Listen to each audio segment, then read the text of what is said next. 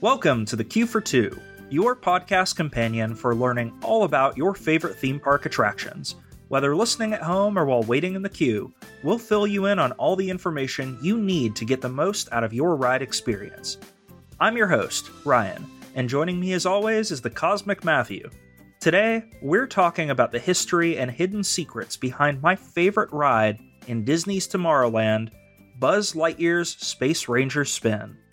Now, Matthew, how many times have you boarded your XP 37 Star Cruiser and gone deep into the Gamma Quadrant to protect the galaxy from the evil Emperor Zurg? calling all space cadets. Oh, are you talking to me? Oh, hi Ryan. Hi, how are you? Um, I have ridden this ride so many times I don't even know how to count. I've probably ridden it like 10 to 15 times it feels like. I don't know, maybe it's not that high, but it sure feels like I've ridden this ride a lot of times.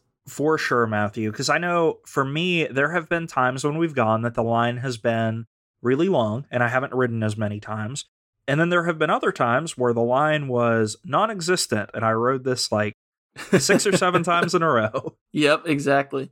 Well, I'm really excited to talk about this ride today. It's got a lot of rich history and some kind of interesting history with being one of the first Pixar attractions in a Disney park. So, without further ado, how about we jump into the history of Buzz Lightyear Space Ranger Spin?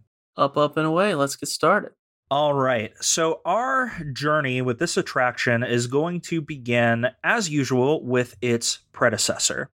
This ride building was previously home to the attraction If You Had Wings, sponsored by Eastern Airlines, that opened in June of 1972, less than one year after the Magic Kingdom first opened. This attraction at that time was an unticketed, free attraction to all guests that showcased a variety of locations that could be visited on Eastern Airline flights. A free ride sounds pretty sweet, right? Oh, yeah. Wouldn't you imagine this ride would be pretty popular on opening? Uh, no. I can imagine it was horrendous.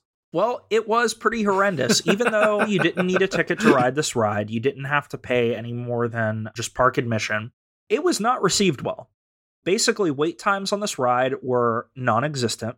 Even though Tomorrowland was really sparse with attractions at the time, the ride overall was pretty much considered lackluster from Disney standards, kind of thrown together in only five months from conception of the ride to opening of the ride. There were no animatronics on this ride. There were only some like silhouette cutouts of people that were spaced throughout the ride. Oh gosh. And unsurprisingly, Eastern Airlines dropped their sponsorship uh, not too long after opening in June of 1987. And that was actually shortly before the airline itself went bankrupt in 1991. so things were not looking up for Eastern Airlines at that time. I'll just say, like, I didn't know that the ride was bad. I just figured the ride would be, you know, not so popular because people don't like ads. So you're telling me not only was this an ad that people had to ride through, it was also a bad ad? Like they didn't even have anything cool in there to show? Come on, no no wonder this ride failed. Well, and it's funny you bring that up, Matthew, because like there's a long history of rides at Walt Disney World being sponsored by other companies. Right. But some of them are less heavy handed in their advertising than others. Yeah. Like I remember Honey I Shrunk the Audience, for example, at Epcot was sponsored by Kodak for a really long time. Oh. And so they had a pre roll before you walked into the theater that was basically just a big advertisement for Kodak. But then on the attraction itself, it wasn't beating you over the head with Kodak, Kodak, Kodak. Kodak. Whereas this attraction was literally just straight up here's all the places you can fly on Eastern Airlines. Oh, what a time. What a time. They would get crucified for that. And that's why they are no longer in business, partially, I would assume. And that's why Eastern Airlines is gone forever. but with that ride closing in 1987, Buzz Lightyear Space Ranger Spin didn't open until 11 years later in 1998. So, Matthew, with this attraction building over those 10 years, what do you think they did with it? Like, how many attractions do you think were hosted here in that time? You would think at least one, right? One, two, maybe. I don't know. Tell what what what do we have? The answer is four. Oh, geez. But I will say it's kind of a cheating four because a lot of these were very, very, very similar. Okay. and basically, we're just like a couple of renames. So there were four other versions of this attraction over those 11 years.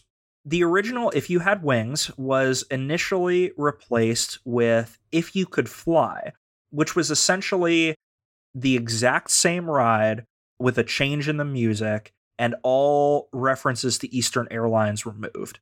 This was received even more poorly Oh gosh. because guests apparently liked the original music more than the music it was replaced with.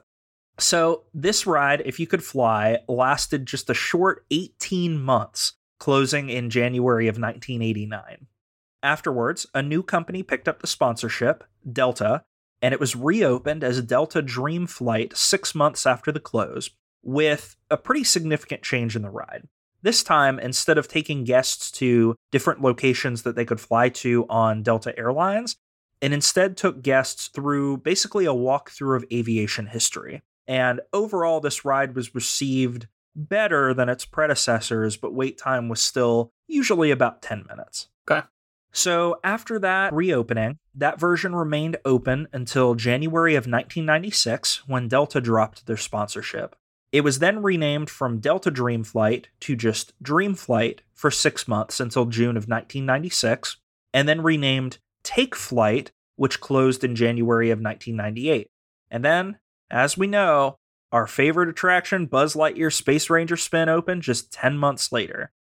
And it was kind of an interesting time for that to open up. I alluded at the beginning of this episode that it was one of the first Pixar themed attractions to open at a Disney park. Matthew, if it wasn't the first, can you think of what the first Pixar attraction was to open? Um, let's see. The first Pixar attraction. I honestly can't. I don't know why my brain keeps telling me Ratatouille, and that's like one of the newest rides that's on the park. So I don't know why my brain just can't think of a Pixar. Is it Bugs Life?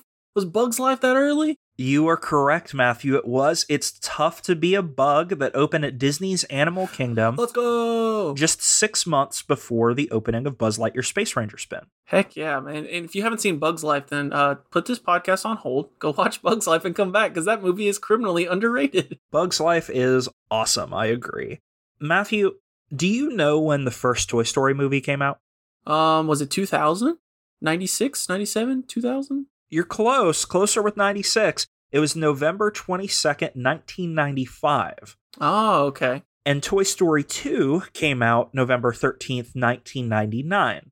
So this ride opened about a year before Toy Story 2 came out. And it was essentially opened as kind of like a promo for Toy Story 2 almost. Okay. But the funny thing about it, when this ride came out, not only was Pixar not owned by Disney at this point in time, Pixar also only had one movie out at that time Toy Story. So there was a brief period of time where there were two Pixar attractions open while only one Pixar movie had been released to the general public. Oh, gosh. How did they even get away with that? That's crazy. well, and it was met by some trepidation, I've heard, by Disney fans at that time. Diehard park goers were used to it being Disney specific properties in the parks, which now we think of Pixar as a Disney specific property because they've been owned by Disney for a while now. Correct. But at the time, it was kind of controversial to bring the work of an outside studio into a Disney park, and not just any Disney park, the Magic Kingdom. Yeah, because they were almost like competitors. I feel like people always thought, and like you know, even though Disney now owns Pixar, Pixar keeps getting shorted on the back end. But that's a whole different uh, conversation for another day. So that's crazy that they didn't even own them, and I didn't realize that uh, they brought those in that early. It was definitely early, and with thinking about it being kind of like a promo for Toy Story 2. So Toy Story 2 is the first time that we actually see Evil Emperor Zurg in the movie. We hear Buzz talk about him in Toy Story 1, but so as it turns out, since we didn't get trailers for Toy Story 2 with Zurg in them until 1999, this attraction was the first time that the general public was able to see Evil Emperor Zurg. What a moment! That's like that's like MCU level moment right there. Well, and that was a piece of history that was totally lost on me that I didn't appreciate at the time because I was like a little kid, like not even in kindergarten. Right. It's like I'm shooting at bright, colorful lights and not even like thinking about like what that meant at the time when it came out. Like that's crazy. Yeah, that was the first time they got to see old old evil Emperor Zurg. All right, Matthew. let's talk about the official ride description for Buzz Lightyear Space Ranger Spin. Are you ready to embark on this cosmic journey? To infinity and beyond. Buzz Lightyear's arch nemesis from Toy Story 2 is stealing batteries from helpless toys to power a new weapon of destruction. Become a junior space ranger and help stop Zurg. Board your XP 37 Star Cruiser and voyage deep into the Gamma Quadrant, where you'll take aim at the glowing Z targets with your infrared laser cannon. Use your cruiser's joystick to spin a full 360 degrees so you can blast all the targets in sight.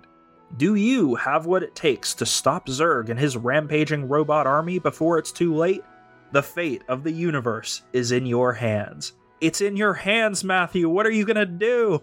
I, I, I don't know. What should I do? I'm panicking. Oh no, this pressure. Get Zurg. Get Zurg. uh, I forgot that the thing can spin fully 360. I knew it could spin a lot, but I completely forgot that it could spin all the way around. And that just, oh, I love that. well, and that was definitely a big deal at the time because obviously the Omnimover technology that this ride uses was not new. This was something that guests had already seen at the Haunted Mansion in the Magic Kingdom. But the Haunted Mansion vehicles, they do turn at different points in the ride, but this was the first time that guests could actually control the movement of the Omnimover and actually spin it the full 360 degrees. So it was an interesting feature to add to an already, I guess, classic ride technology. Got it. The other cool technology that you can see at Buzz Lightyear Space Ranger Spin is actually in the queue right before you get on the ride, where you are met with a large animatronic version of Buzz Lightyear. This animatronic is a projection mapping animatronic to basically give Buzz's face a more fluid set of facial expressions as he is speaking with guests about their mission to go into deep space and fight Zurg. I thought it was also interesting to note that the animatronic, so it looks pretty jerky when he's moving around. And this isn't a limitation of the animatronic, it is, in fact, by design. You are meeting the toy version of Buzz Lightyear. You can see him with a big, like, toy viewfinder next to him. Oh, that's right. Okay. So they wanted him to mimic the motions of an action figure rather than a fluid person. Got it. So I thought that was a neat thing to take note of that it was it was not a limitation but a, a feature of that animatronic. That's what they do in coding. They don't call them bugs; they call them features. It's the same thing here. Wise words from our from our resident engineer. now, Buzz Lightyear Space Ranger Spin is a ride that was essentially very popular after it opened, and eventually every major Disney resort had some iteration of this attraction. We saw first off another version of the ride opening at Tokyo Disney in April of 2004, a version opening at Disneyland in March of 2005, and a version opening at Disney Hong Kong in September of 2005 all with the same name, Astro Blasters. Now, there was a version that later opened in Disneyland Paris called Buzz Lightyear Laser Blast that opened in April of 2006. And then the latest opening version of this attraction was in Shanghai Disney called Buzz Lightyear Planet Rescue in June of 2016. It is also worth noting that not all versions of this attraction are open today.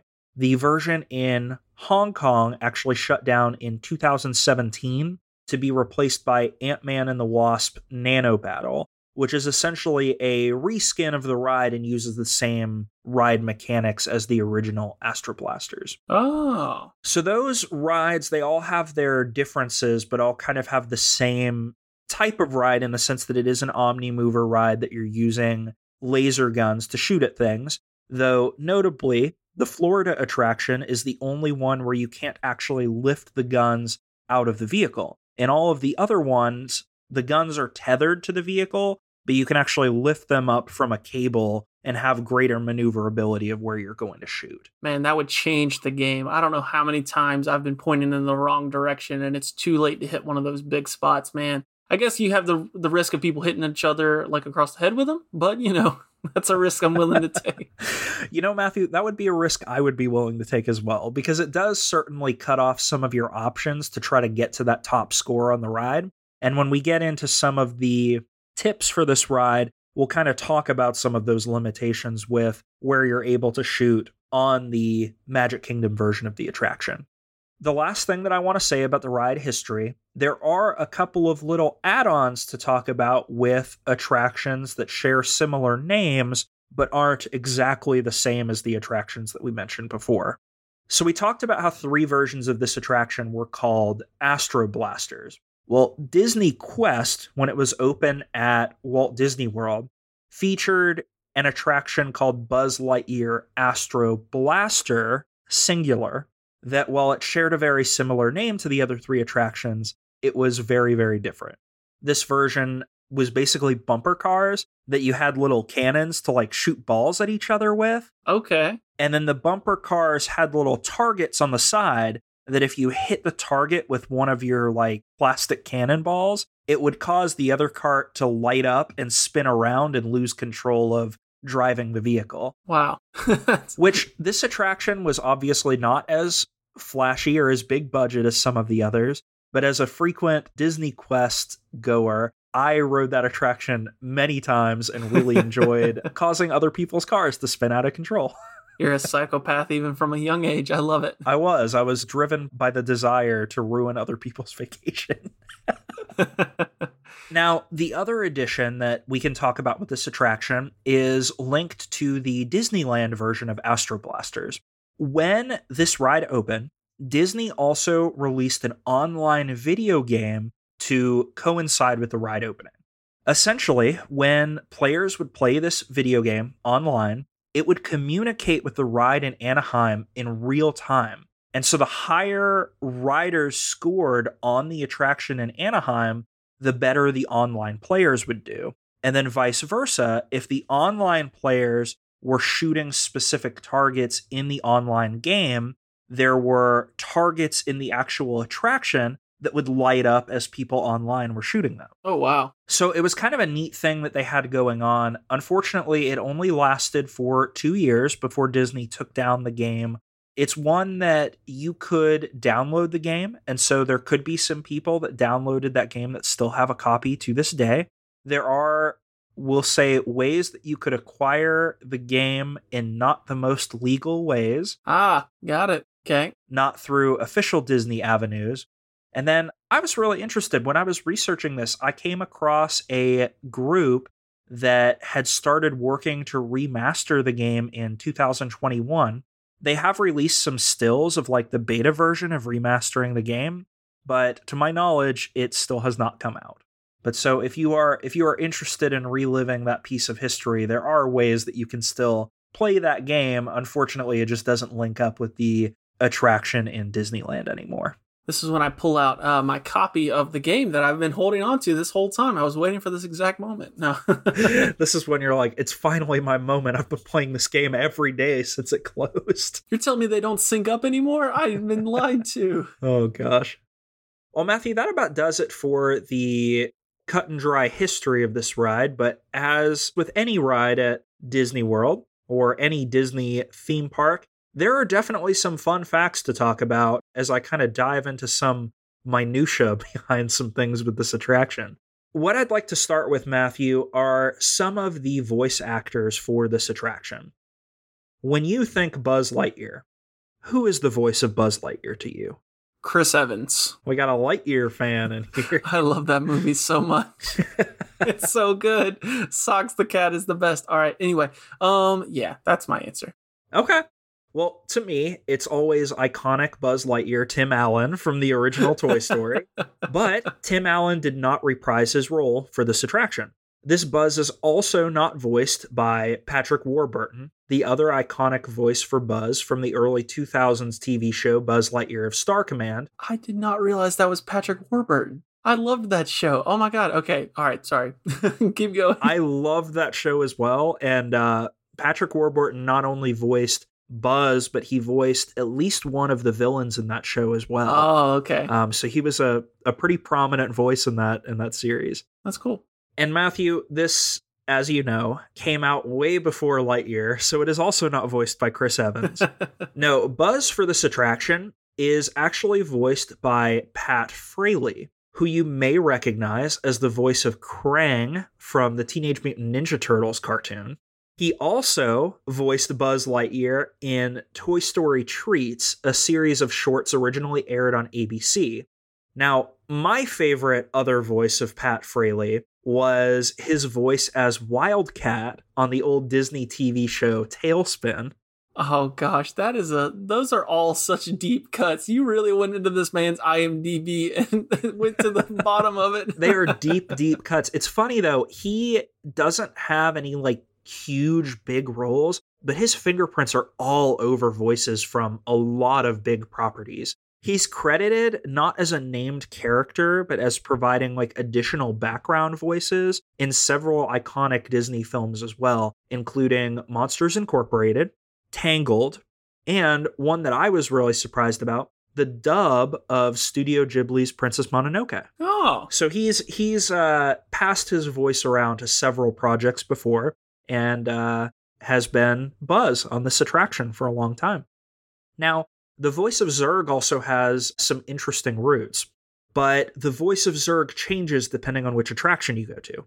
So Zurg at Astro Blasters in Disneyland is voiced by Andrew Stanton. Matthew, does the name Andrew Stanton mean anything to you? It rings a bell, but I can't put my finger on it. I'm bad with names, but it definitely rings a bell. So I, I couldn't believe this. Not only is Andrew Stanton one of the co writers of Toy Story, he is also the director and co writer for A Bug's Life, Finding Nemo, and WALL-E. Wally. Wow, that is uh this man really said I'm involved. he said I'm staying involved with this. I love it. Yeah, he he I guess he was thinking his resume wasn't padded enough, so he was like, I better Yeah. pick up this voice acting role as uh, as Zurg. Right. They probably didn't pay him enough, so he was just like, I need some other gigs. It's like I wrote these killer movies, and it's like, oh, I need some more money. Which all for it. I love it. Now, for my research, he is a Disneyland exclusive. At other locations, the voice of Zurg is done by Frank Welker, who also voices a number of iconic characters from old school cartoons, including, most famously, Fred from Scooby Doo, Astro from the Jetsons, and my favorite that I think goes hand in hand with Zurg, he voices Megatron from the old Transformers TV show. Okay, that tracks. That all tracks. Those are those are similar. I can see it. it does really crack me up that uh the dog from the Jetsons is the voice of Megatron and Zurg. Zurg. Now, while we're talking about old school cartoons, Matthew, you said earlier that you were a big fan of the Buzz Lightyear Star Command TV show. Is that correct? that is correct. Yes. I want to challenge you. Can you name me the three other Star Command cadets that are on Buzz's team? I cannot. I know that there was a lady. There was a lady. Um, she was like an alien. Um, that's all I got. I, I don't remember. As we run through the names, they actually each have nods on the attraction at Disney World. Oh, okay. So the lady that you referenced, Matthew, Princess Mira Nova, Okay. she is the one that has the loosest tie to the ride. So there is a mural outside of the attraction where you can see a blue skinned, orange haired female space ranger that looks pretty similar to Mira, but she also has a third eye on her forehead. Oh, so it's not Mira, but looks similar to Mira. maybe it was like an after credit scene that we missed as children. I don't know. Maybe her third eye opened. I, don't- you know, I don't know. there is some debate that higher ups at Disney did not really like the Buzz Lightyear of Star Command TV show.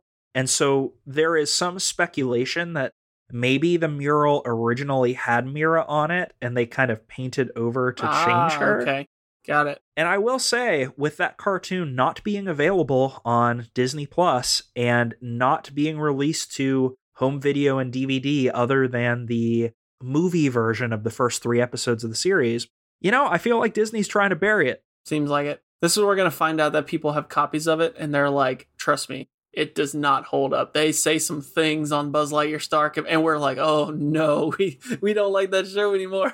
I do not want to know if it doesn't hold up because my memories of that show are pure and it brings me joy. But now, the other two Space Rangers that are on Buzz's crew, the only one that they really didn't do dirty on this ride is my favorite, the little robot XR. When you walk out of the attraction and you go past the photo screens on your left, if you look to the right, there's a big mural in Star Command that you can actually see the little robot XR in that room on the mural.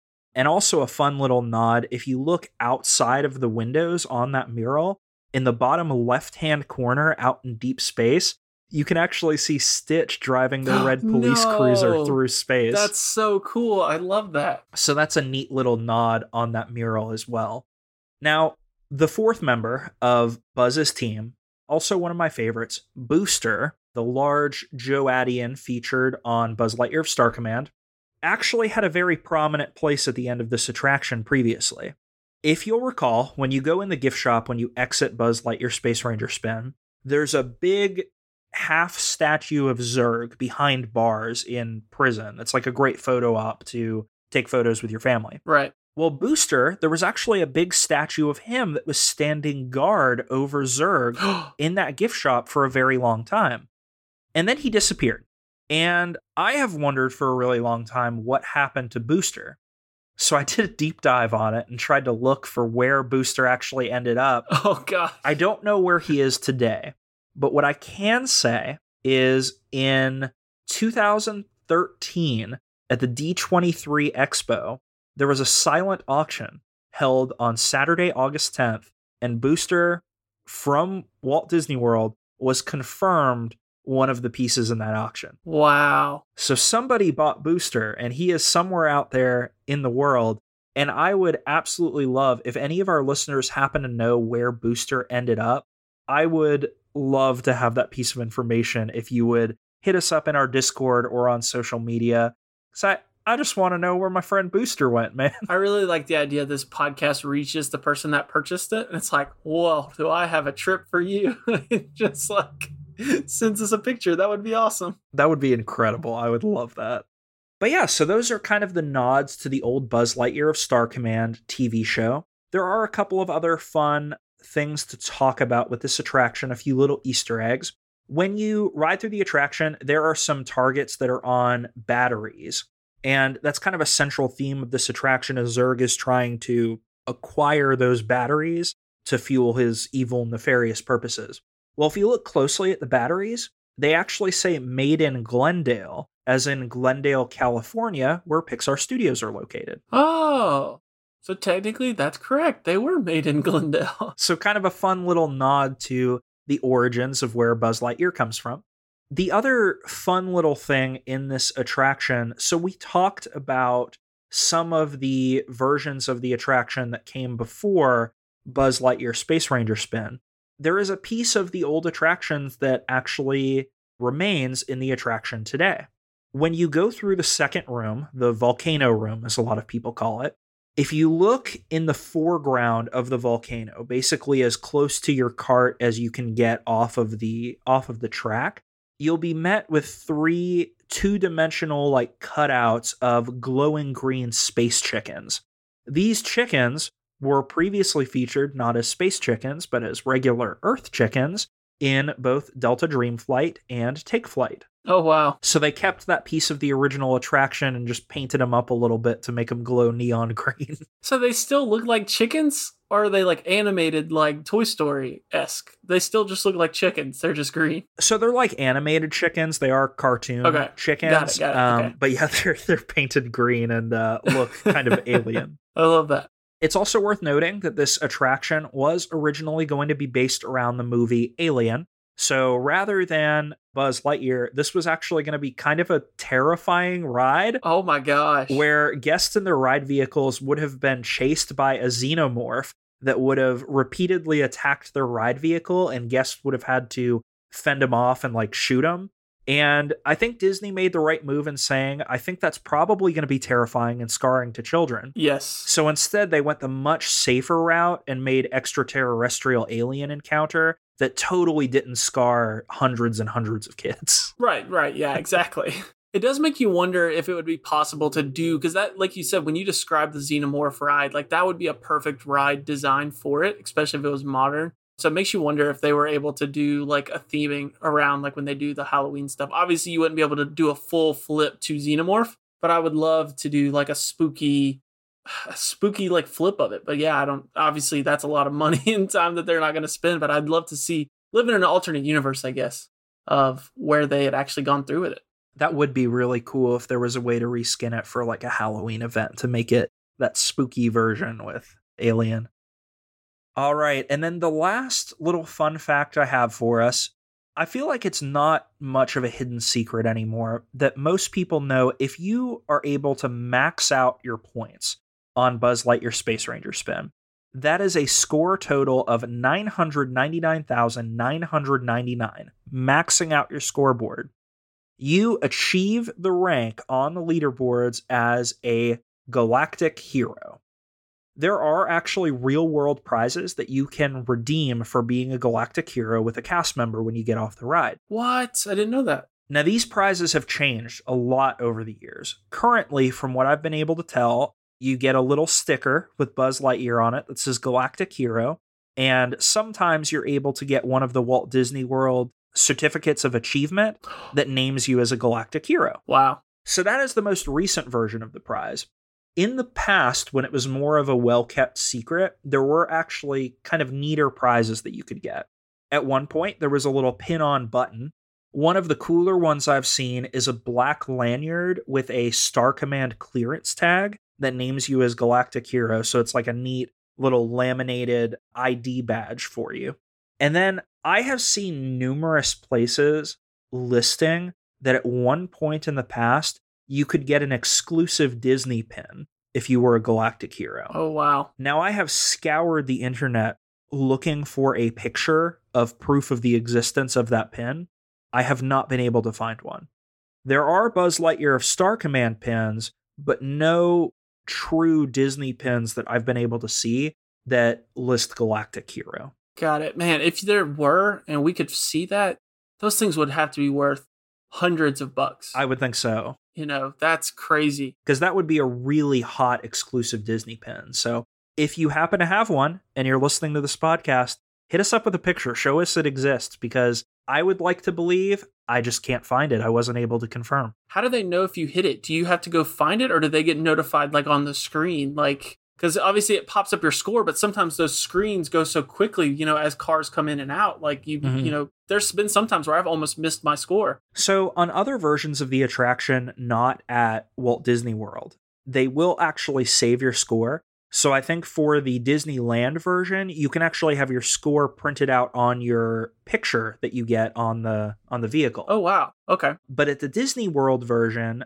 they to my knowledge do not have a way to save the scores so it's recommended that you take a picture of it as soon as possible to provide proof to a cast member that you did indeed hit that mark. So what you're telling me is I just need to download a picture of someone else scoring that and then just show it to a cast member. Got it. All right, check. Got it. I mean, there you go. You could absolutely cheat and show a picture, but you'll know in your heart that you're not a true galactic hero. I know nothing. You're just a big phony.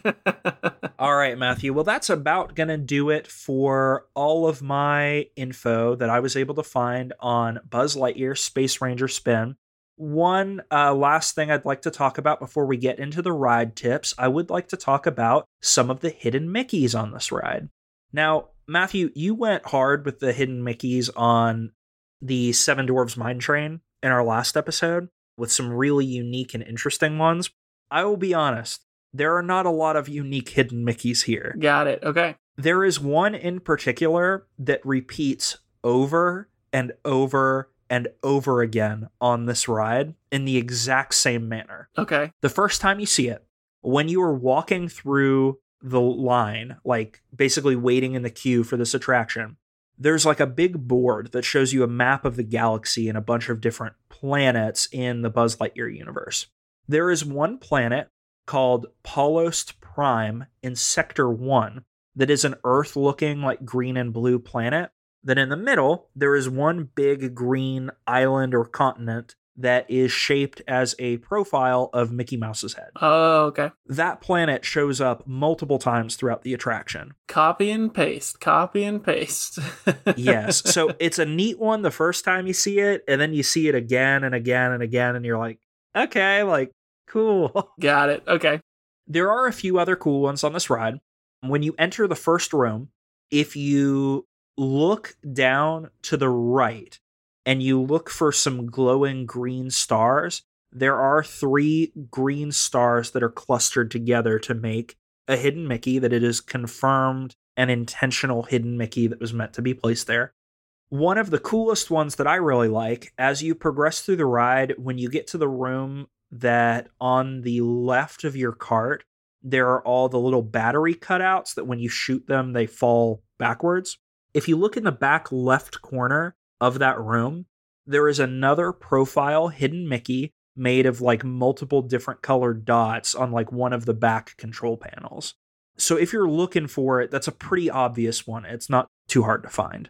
And then the last one that I could confirm in that same mural when you get off of the ride that I was talking about, where you can see XR and Stitch flying through space, in one of the windows, there is a yellow hidden Mickey there as well. Wow. And that about does it for the hidden Mickeys that I was able to find and confirm that were on this attraction. There are several others that people talk about that it's the classic three circles clustered together that look like it's a Mickey head, but three asteroids. Uh, I think a lot of those were unintentional. yeah. Right. They're like craters on a moon or like stuff like that. All right. Well, I think nothing left to do but get into the ride tips for this attraction. And Matthew, this is a big ride tips one because if you're gunning for that galactic hero, you got to know what the high value targets are. You got to have a strategy of what to hit. And I will say for me, I have never gone in with that strategy before. This is a new form of research for me. Matthew, to your memory, do you remember what your highest score on this attraction has been?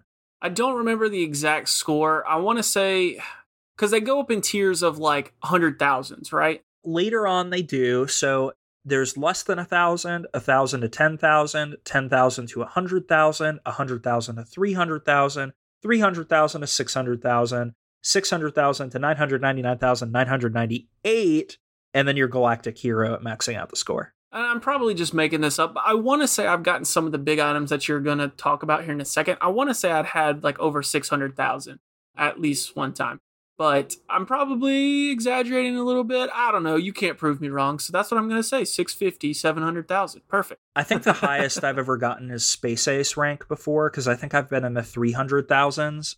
I will say on the ride video that we are planning to post to our YouTube channel, my score is pretty pitiful. It's 98,600. oh, but no. you got to cut me slack. It's because I was recording the video All of right, the ride. I had fair. one hand occupied. I was focused on getting a good video for our viewers. So I wasn't really focusing on the score that much. But if you want to meet the rank of Galactic Hero, you have come to the right place because I am going to give you a step by step guide for the Walt Disney World attraction of how to accomplish that max score. Matthew, are you ready? I'm ready. Get into it. Let's go. Here is your strategy to max out your points in the most efficient way possible. When you enter the first room, you're going to look to the large orange robot on your left, and you're going to concentrate your fire on the target on its left hand. This target, every time you hit it, is going to be worth a whopping 100,000 points per hit. Golly. This will be easier accomplished if you are sitting in the left seat of the ride vehicle, but all of the other ones that we're going to talk about are actually easier to hit if you are in the right seat of the ride vehicle. So I would strongly recommend that you sit in the right seat if you're gunning for that Galactic Hero ranking. When you pass the orange robot and you're still in the first room, you're going to change your target and concentrate your fire up and to your right. There is going to be a large claw hand with a target in the center of the of the hand. And this target is also going to be worth a whopping 100,000 points per hit. You will be able to continue hitting this target for a little while after you leave the room. So I suggest turning your car basically with the target as you're moving turn the car completely about face and keep firing at that target until you get out of range out of the room. When you enter the second room, you're going to be targeting your fire on the target at the top of the volcano. When you hit this target, this is going to be a whopping 50,000 points per hit, and also has the added bonus that when you hit this target, it causes the little volcano to erupt. Krakatoa.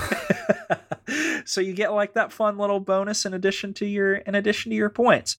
Now there's a part in the middle of the room where the volcano is going to be obscured by some other close targets. Shoot it whatever you want for this part. There's not really a specific strategy here. Just get as many points as you can in the interim. When you come around the bend, concentrate your fire on the volcano again. One that I feel like people don't talk about that much at the end of this room, on the right side where the volcano is, but in like kind of the back left corner, there's a big jack in the box looking thing that's called alien in a box. If you shoot that box and get the alien to pop up and shoot the target on the alien, that is also going to be 50,000 points per hit. Oh, wow. So if you're not able to get the volcano one, shooting for that alien in the box is another good bet to maximize your points. As you progress out of the second room and you go into the third room, you're going to want to look to the right and aim for the central target at the bottom of Zurg's robot legs. This is going to be a whopping 100,000 points per hit. Getting back to what we were talking about with the limitations of the gun being attached to the ride vehicle, when you are directly in front of Zurg, you don't have the angle to hit that target. So you have to maximize your time when you're to the right of Zurg and then to the left of Zurg, hitting that target as many times as you can when you have the angle on it. Okay. Now, on the other side of the room, with those batteries that you can hit the fall back, those are going to be a, a, decent amount of points. Those are 10,000 points per hit if you hit the batteries.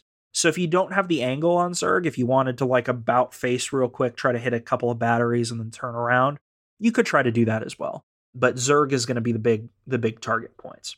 And then in the last room, after you go through basically like the space tunnel with that version of the the projection Zurg that's like flying around, there are some rumors that if you hit Zurg in that room, you will get some points for it. If you shoot randomly, you'll get some points anyway, so might as well try hitting him, but I couldn't get that confirmed. But then in the last room, you want to aim for that spot at the base of Zurg's robot legs again. This time it is going to be worth less. It's only 25,000 points per hit. But if you haven't hit Galactic Hero by the time you get to that room, this is your last chance to gun for it and try to make up the points that you're that you're missing. So those are the big targets to aim for. Matthew, are you familiar with any of those targets? Have those been ones that you've gunned for in the past? I definitely remember a lot of them. The volcano one is always one that I remember that I gunned for. I don't know if I remember the one at Zurg's legs as much. Just mentioning all the batteries, I know those aren't like the big targets, but I do want to go ahead and say that I love those where it is actually interacted. You know, the volcano, when you hit it, it erupts. When you hit the batteries, they fall over. Those are like really satisfying to me with you actually getting the feedback since it's just a, a basically a laser dot. You know, you can't really tell half the time whether you're actually hitting what you want when you actually hit those targets, those are my favorites. So those are some that really stuck out to me and the ones I remember. I agree. I always shot at the batteries as well. And then I feel like the volcano is the one that's like the most well known right. high value mark because I always shot at that volcano as well. It's pretty centrally located. You can't really miss it because it's really like the focal point compared to some of these are a little bit more hidden. That mm-hmm. one's really like, hey, this is the one that uh, it's in the middle. You're gunning for it, that sort of thing. For sure. Absolutely. Just a couple more tips that I have for this ride. Try to go on the ride early in the day or late at night. If you can, magic hours are a great time to get on this ride because the less people that you have on the attraction, that's less lasers that you're competing with for the target that you're trying to hit. The targets do have a slight reset time. So if you have tons of other people in the room shooting at the same target, your chance of getting the points for that target are not going to be as good. So, trying to ride the ride when there are less people there, like during extra magic hours or really early or really late, is a great time to do this. The other tip I have don't make the mistake of continually mashing the button for the gun to shoot. Just hold the button down. The gun will shoot every second. If you are holding the button down continuously, not only is it not going to wear out your thumb, but it is also going to ensure that you are firing as quickly as you possibly can. You can also, when you're in the first room and your gun first activates before you get to the targets, go ahead and try shooting. Make sure that you know where your laser is. Make sure that you get a fix on that so you can help aim at your targets when you get into the first room. There is no penalty for poor accuracy in this game. So it just benefits you to continuously shoot your laser gun. And then when you are in the last room with Zurg before he is captured by Buzz, make sure to smile because as things are flashing, this is your opportunity to get your picture. So, whatever faces you want to make while you're on your ride to get that memorable photo, that is your time to do so. And the last thing I have to say if you are interested in strategies for the Disneyland version of the attraction to hit your maximum score, I highly recommend that you check out the video from Provost Park Pass for tips about this. They go really in depth into all of the strategies for the different targets in that ride, which, just for time purposes, I'm not going to go into here. But if you are interested in that attraction, I highly recommend that you check out their video. And I don't want to hold us up too long, but I do want to say I don't know if I've ever taken a good photo on this ride. I'm always so focused, and I think I've always just got that look of determination in this ride. So definitely remember where that camera is because there's some, it, it, turns out to be a good photo, but I never can remember. And I always have this look of pure focus and dedication to shoot Zurg in that, in that room. I agree. I think every photo I've ever had on the ride, I just have a very serious look because, hey, we're trying to save the galaxy, man. This is serious business. We were selected for this task. We can't let Buzz down. all right, man. Well, I think that's all I have about the attraction today. Do you have any other ride tips that you can think of for our audience that you wanted to share? No, I think that's about it. And I will just say, like we said earlier, the car does spin on its own. Feel free to just spin the ride you don't have to go for the high score all the time. I know uh, my wife doesn't care for it, but man, I love to just send that car spinning because it can pick up some speed going around some of those corners. It feels like so. that's always another fun way to enjoy the ride. For sure. I mean, being a galactic hero is cool, but at the end of the day, what matters is that you have fun on the attraction. Yep. So whatever is going to be your best way to have fun, go for it. Well, shoot, that queue went faster than expected. We hope you enjoyed the episode and learned something new about this wonderful ride. As always, we'd love to hear your experience with the attraction or any fun facts you have. Feel free to join our Discord server and join the conversation or shout at us on Twitter or Instagram at Queue for two. That's Q U E U E underscore F O R underscore T W O. You can also drop a comment on our YouTube channel. All of those links can be found in the episode description below. Now go catch that ride, and we'll see you in the next Queue for two. To infinity and beyond!